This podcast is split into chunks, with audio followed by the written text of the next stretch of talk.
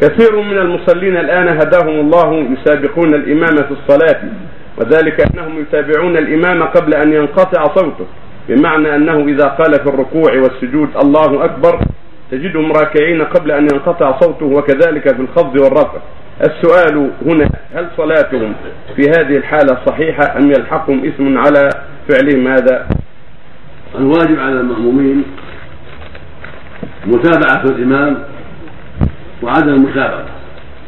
المسابقة محرمة والمتابعة واجبة. فليس لهم أن يسابقوه وليس لهم أن يوافقوه وعليهم أن يتابعوه. قال النبي صلى الله عليه وسلم إنما جعل الإمام يهتم به فلا تختلفوا عليه. فإذا كبر فكبروا ولا تكبروا حتى يكبر. وإذا ركع فاركعوا ولا تركعوا حتى يركع. وإذا قال سمع الله لمن فقولوا ربنا ولك الحمد. وإذا سجد فاسجدوا ولا حتى يسجد الحديث. وقال عليه الصلاة والسلام إني إمامكم فلا تسبقوني بالركوع ولا بالسجود ولا بالقيام ولا بالانصراف عن السلام. فالواجب عليهم أن يتابعوه وألا يتابعوه والمسابقة تبطل الصلاة. إذا سبق إمام بطل الصلاة. نسأل الله العافية يقول النبي صلى الله عليه وسلم أما يخشى الذي يرفع رأسه قبل الإمام أن يحول الله رأسه رأس حمار.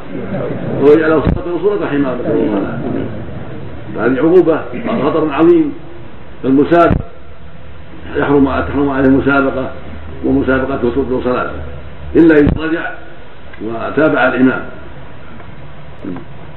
وأما الموافقة فمكروهة أو محرمة بل ظاهر النصوص تحريمها. ولكن إذا فعلها بأن كبر بعد تكبير إمامه لكن قبل ان ينقطع صوته قبل أن يستوي راكعا اجزات الركعه واجزات التكبير لكنها خالف السنة.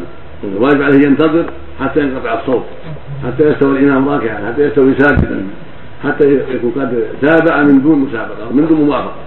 لا يسابق ولا يوافق ولكن يكون بعد إمام لأن الرسول قال ولا تكبروا حتى يكبر ولا تركعوا حتى يركع وقال فكبروا إذا كبروا فكبروا. هذا يدل على أنه يتصل به مباشرة لكن بعده لا معه ولا قبله.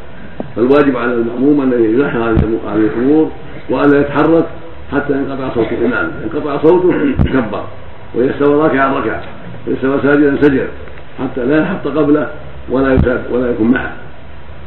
وفي خطر عظيم في بطلان صلاته فليحذر أن تبطل صلاته ولا يشعر